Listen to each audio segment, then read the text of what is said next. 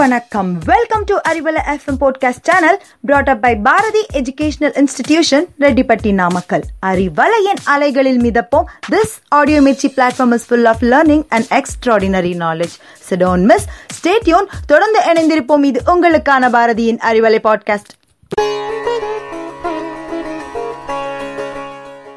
எப்பொழுதும் தைரியமாக இருங்கள். சவால்களைக் கண்டு விலகி ஓடாதீர்கள். அவற்றை எதிர்கொள்ளுங்கள். அனுபவத்திற்கு மாற்று என்று ஒன்று இல்லவே இல்லை. சிறந்த அனுபவங்களை ஊர் சுற்றலாம் நிகழ்ச்சி மூலம் நமது அறிவுரை பாட்காஸ்ட் ஒவ்வொரு ஞாயிறும் வழங்கிக் கொண்டிருக்கிறது.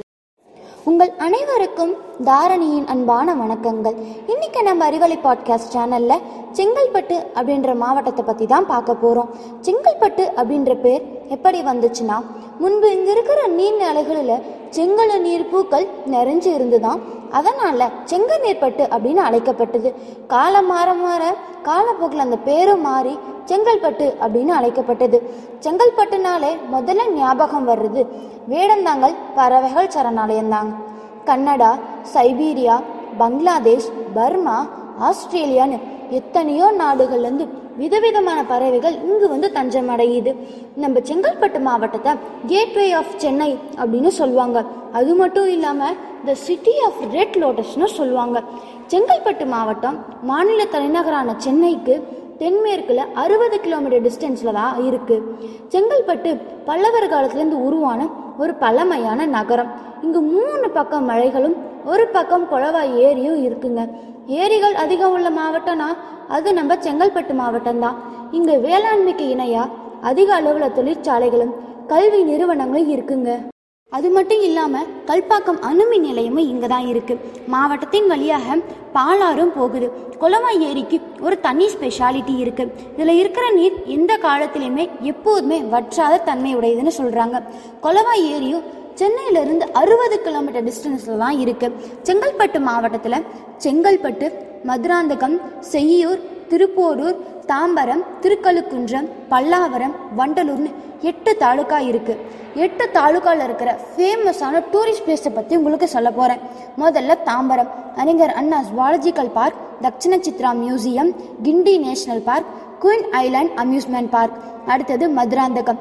மதுராந்தகம் ஏரி வேடந்தாங்கல் பறவைகள் சரணாலயம் Muthalamman temple Madurantakam lake adventure zone அடுத்தது Thiruporur the Madras crocodile bank trust and centre for herpetology the tiger cave Thiruporur Sri Murugan temple Arulmigu Kandaswamy temple wild tribe branch அடுத்தது திருக்கழுக்குன்றம். முட்டக்கடு லேக் ஸ்ரீ வேத நரசிம்ம சுவாமி திருக்கோவில் crocodile bank நித்திய கல்யாடு Perumal temple அடுத்தது Pallavaram. Pallavaram mountain Pallavaram lake மட் மன்றியார் fort ST George அடுத்தது Vandalur. வண்டலூர்னாலே zoo Kishkinta Mudichur lake Vandalur reserve forest Lakshmi Kuberar temple இந்த மாதிரி எத்தனையோ இடங்கள் இருக்குது அடுத்தது செங்கல்பட்டு.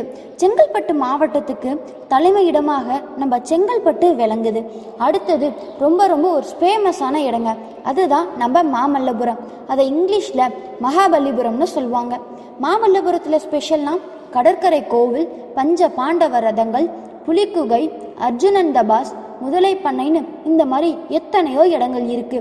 இங்க வந்துட்டா திரும்பி போக மனசே இருக்காது.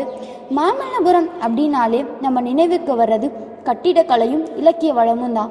அந்த கட்டிடக்கலையும் இலக்கிய வளமும் இல்லைன்னா அது மாமல்லபுரமே இல்லை. இப்படி செழிப்பாகவும் பழமையாகவும் இருக்கிற இந்த செங்கல்பட்டு மாவட்டத்தை பற்றி உங்களோட பகிர்ந்துக்கிட்டது எனக்கு மகிழ்ச்சியாக இருக்கு.